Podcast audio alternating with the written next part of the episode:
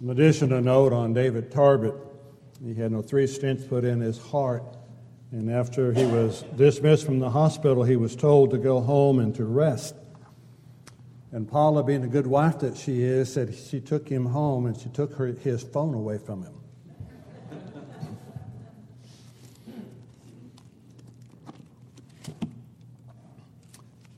to Christ, be loyal and be true. And He will go with you. The question oftentimes, though, needs to come back will we go with Him? We're always wanting Him to go with us. But are we willing to go with Him where He leads and what He would have us to do?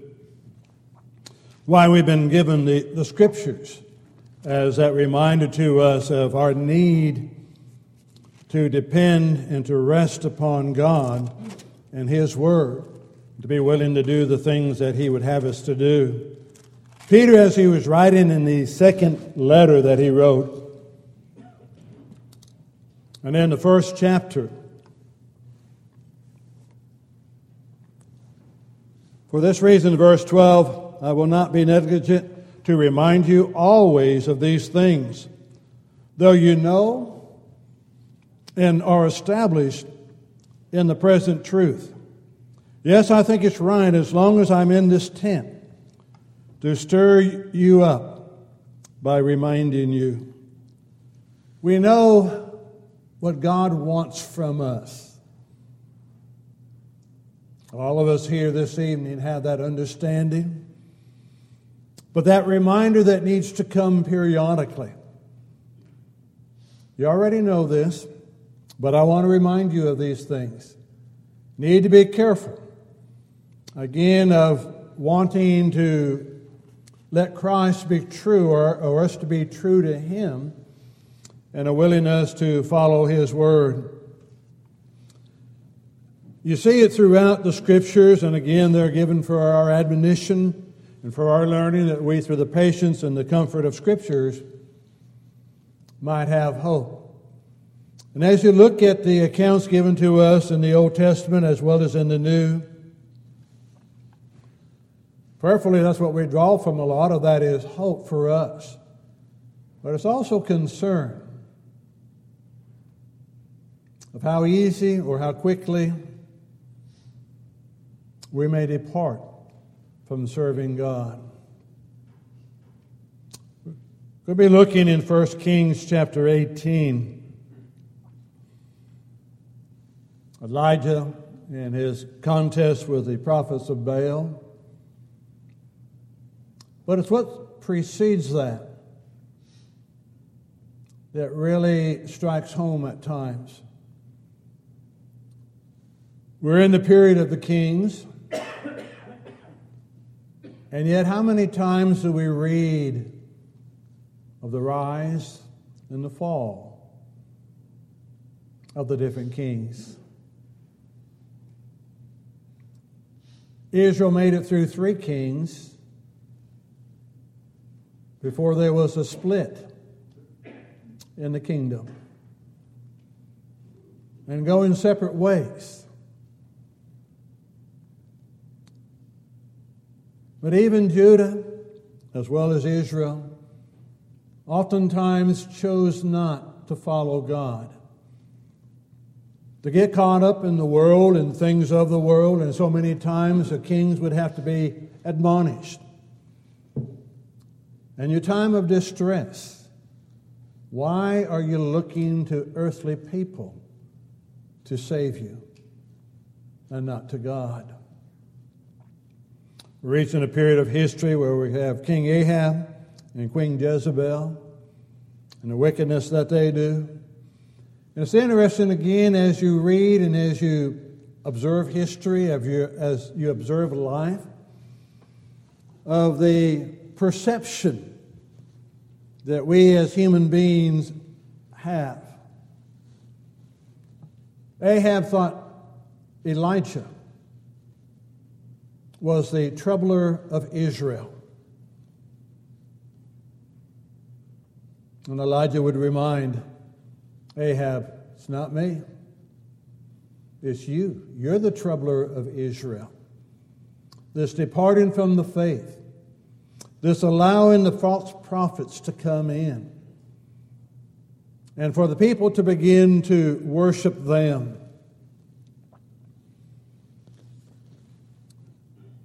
It's always interesting when you look at verse 21. And Elijah came to all the people and said, How long will you falter or hesitate between two opinions? If the Lord is God, follow him. But if Baal, follow him. But the people answered him not a word. And that's what it boils down into life. Anywhere up and down, at any point in our lives, at any point in what we're discussing, it comes down who is God? If it is God, then follow Him through His Word. If He's not God, then choose your God and follow Him. But quit hesitating between the two. Quit thinking that you could be pleasing to both. Jesus said, No man can serve two masters. For either he will hate the one and cleave to the other, or he will despise the one and love the other. Cannot serve God and mammon. And that will basically come down to riches, and ultimately that really goes back to Satan. Two choices, two masters, God or Satan. How long will we hesitate between the two to make the choice? How long will we do as Ahab and others had done? Believing that it's okay to, to mix the two together and to make choices along the way. But the choice has to be made follow God or follow Baal. And anywhere in our life, we have to make the same choice in regards to our conduct and in regards to our religion. The sad thing is, most people like to believe that there is a multitude of options from which to choose. Do not like this one? Choose this one. Do not like this one? Choose this one. Do not like this one? Choose that one. And down the line it goes. They want multiple options given to them. But when you break it down, again, is follow God or not?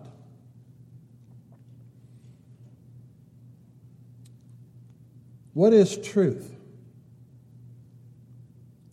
Which one will we follow? Mankind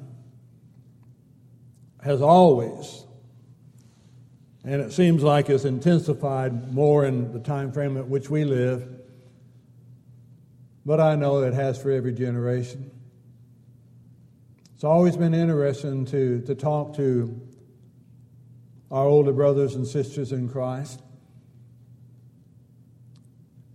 and to ask them what it was like when they were children and how they heard the same statement that the children are hearing today. You children are spoiled. You really don't know what it was like to live those days before your children came along. Have you heard that? Generation after generation has said the same thing over and over again. I don't know how, you, how this generation is going to make it. You go back to the days of being up before sun rose and going to bed after the sunset, getting up and toiling all day in the fields. And then the next generation comes along and doesn't do that. And then the next generation doesn't know anything about a farm. And it goes on. But we think we have the choices to make. We live in a world, again, which has always been from Satan in the Garden of Eden on down, of trying to make it appear that there are other options that are available. to Adam and Eve. It's okay to eat of the tree. You're not going to die. To Cain, it really doesn't matter what sacrifice you offer as long as you're offering it to God.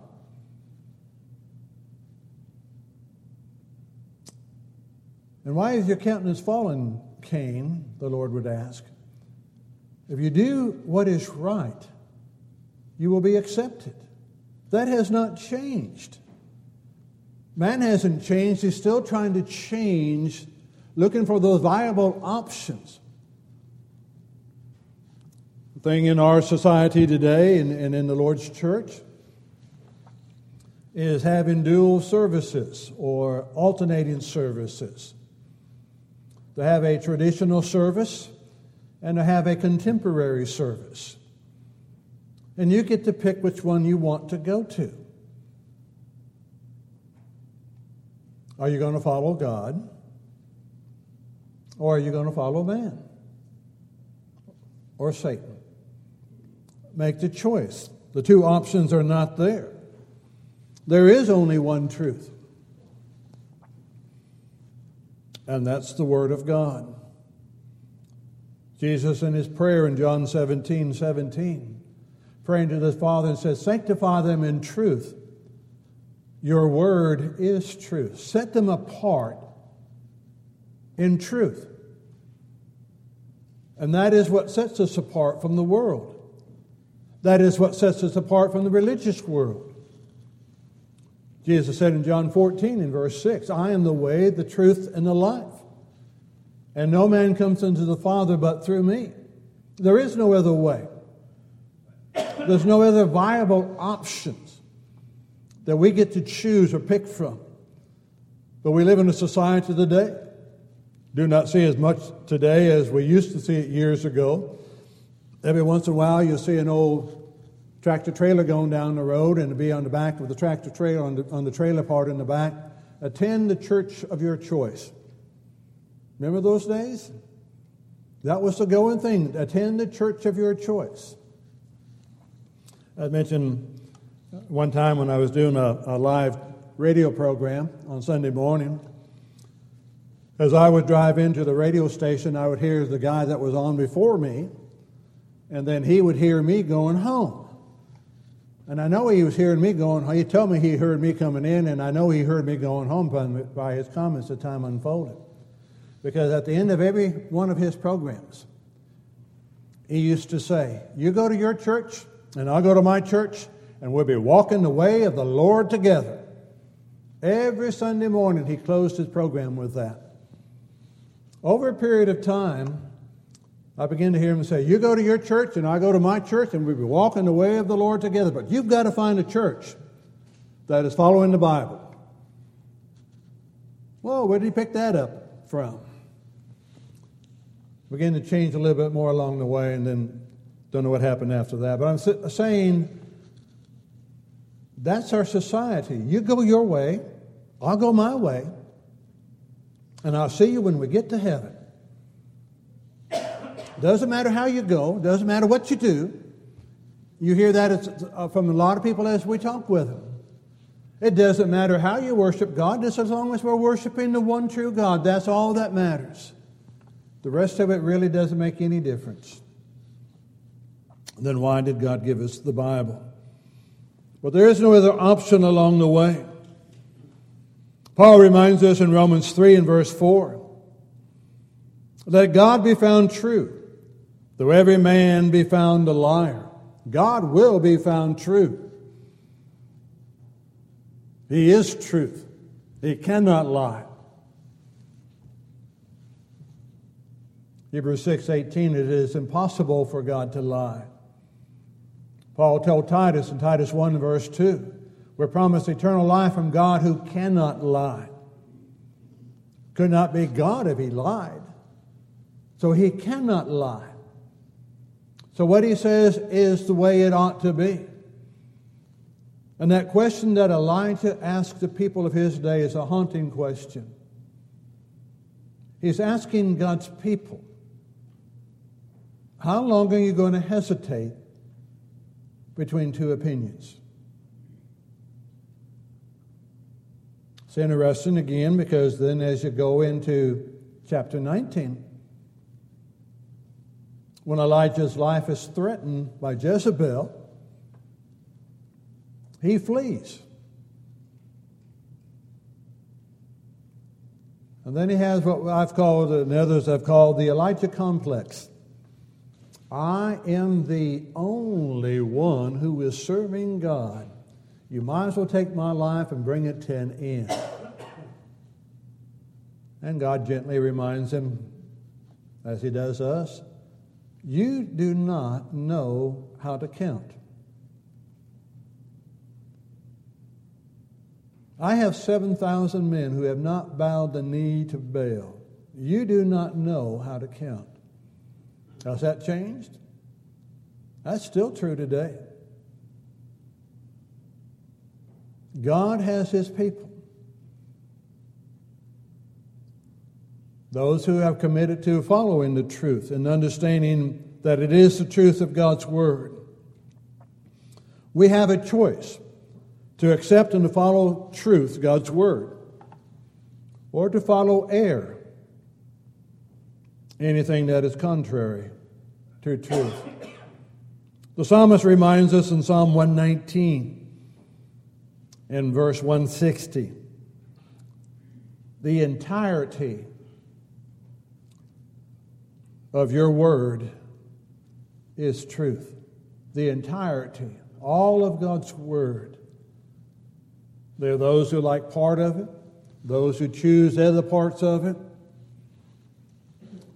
I've got a Bible in my library. It's called the Reader's Digest Bible. And it does what Reader Digest does very well.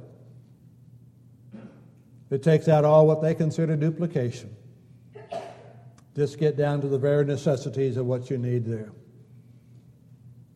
And people along that line. All of God's Word is truth.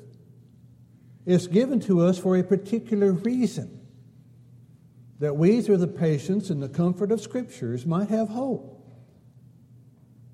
You read about these people and their hesitation. You read about Elijah as you go into chapter 19. You read about the others. You read about their victories and as you find in chapter 18 with Elijah's victory, when there's a victory, a high point, there's a valley coming. You need to be ready for the valley. I'm the only one left. Of turning its way to God, uh, going to do His will. What way leads to heaven? I heard a religious philosopher spend two and a half hours trying to describe is there one way to heaven? Spent two and a half hours describe, trying to describe is there one way to heaven? And his conclusion is there's one way to heaven. One way for you, one way for you, one way for you, and another way for you. Each one gets to choose their own way to go to heaven. Do whatever you want. The only statement he made in that that I agreed with is that when we get to heaven, there'll be no denominations, be no Buddhists, no Muslims, or anything else. Just be God's people. Amen to that one. Do you understand the implication of that? He did not. Very well known in the country. Do we get to choose the way to go to heaven.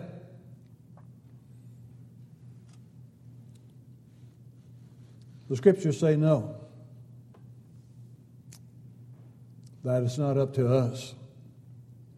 Proverbs 14 12 says that there's a way that seems right unto a man, but the end is the way of death. Jeremiah 10 23 would tell us it's not within man who walks to direct his steps. God directs our steps. There's only been one person who has come from heaven and gone back to heaven that can show us the way to heaven.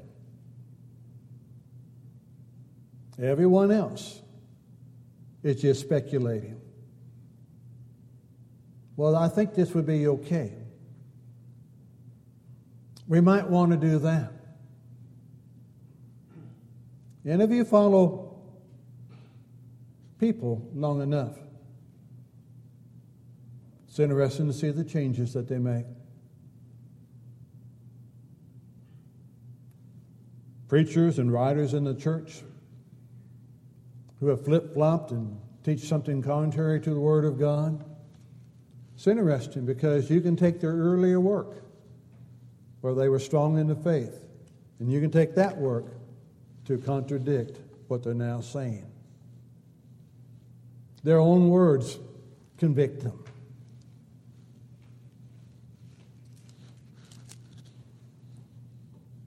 Jesus reminds us in Matthew 7 and 21 not everyone, every, not everyone who says unto me, Lord, Lord, shall enter into the kingdom of heaven, but he who does the will of my Father who is in heaven. Not everyone who says, Lord, Lord. And again, you talk to people, give them enough time to talk, and they will tell you one thing, and then they turn around and deny it in the next breath. Anyone who calls on the Lord is going to be saved. And then you can talk to them and, and they'll turn around and tell you, no, that's not true. You ask them. Do you think there are hypocrites out there who would say, Lord, Lord, just for they wouldn't go to hell? And they say, yes. Are they going to heaven or are they going to hell? The hypocrites are going to hell. But you said anyone who said, Lord, Lord, is going to heaven. What do you do? How long will you halt, hesitate between two opinions? That's a haunting question. The answer has to be given by each one of us individually. What must I do to be saved? Is there more than one answer to that? God's word is truth.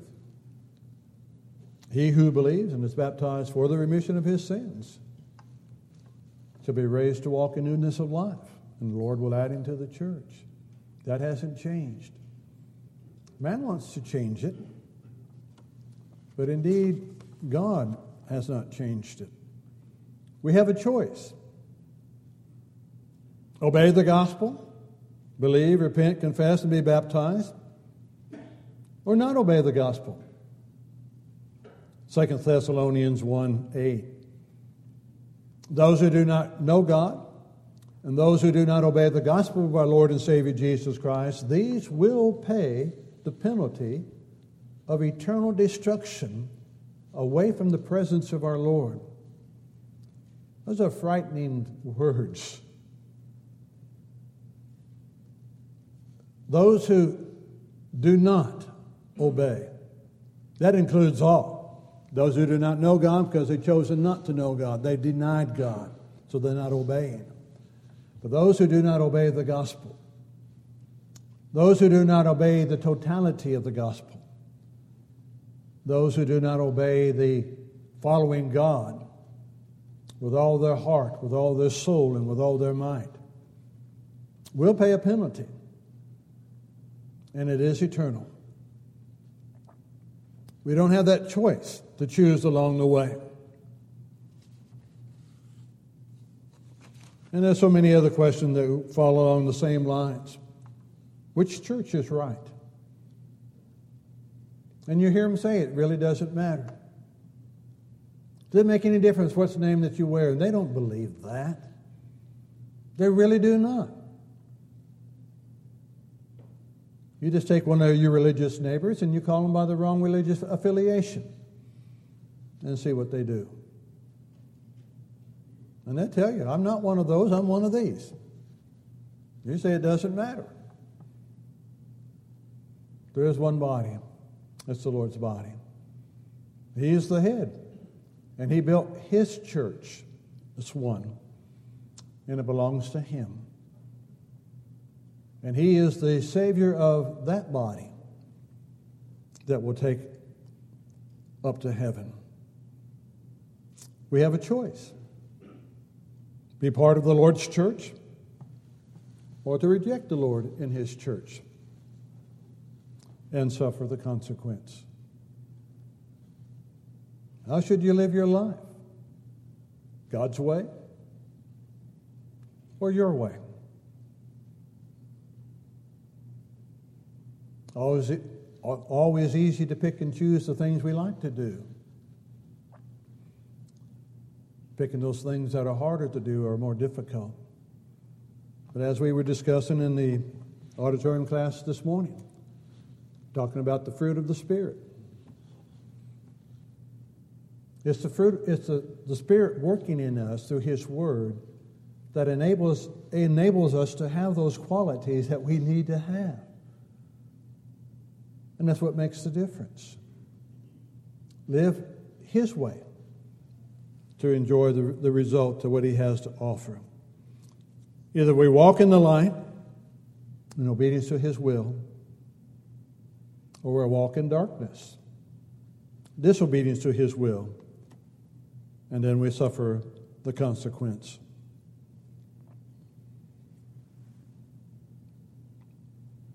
Those of Elijah's day was given an opportunity in which to make their choice. We're given an opportunity in which to make our choice. Ours is to remember. Again, what the scriptures say. Today, today is the day of salvation. Tomorrow may never be here, but today is here. What will we do with the day that God has given to us? I am resolved no longer to linger, charmed by the world's delight. Now, As we sing that song, listen carefully to those words. Again, it is through our singing that we teach and we admonish one another. So we're teaching each other, we're encouraging one another, we're challenging one another. Be resolved no longer to linger, charmed by the world's delight. Make the choice and follow God. If there's a need to make a change in your life, and if we could assist you, if we could help you, then indeed we bid you to come as together we stand and sing.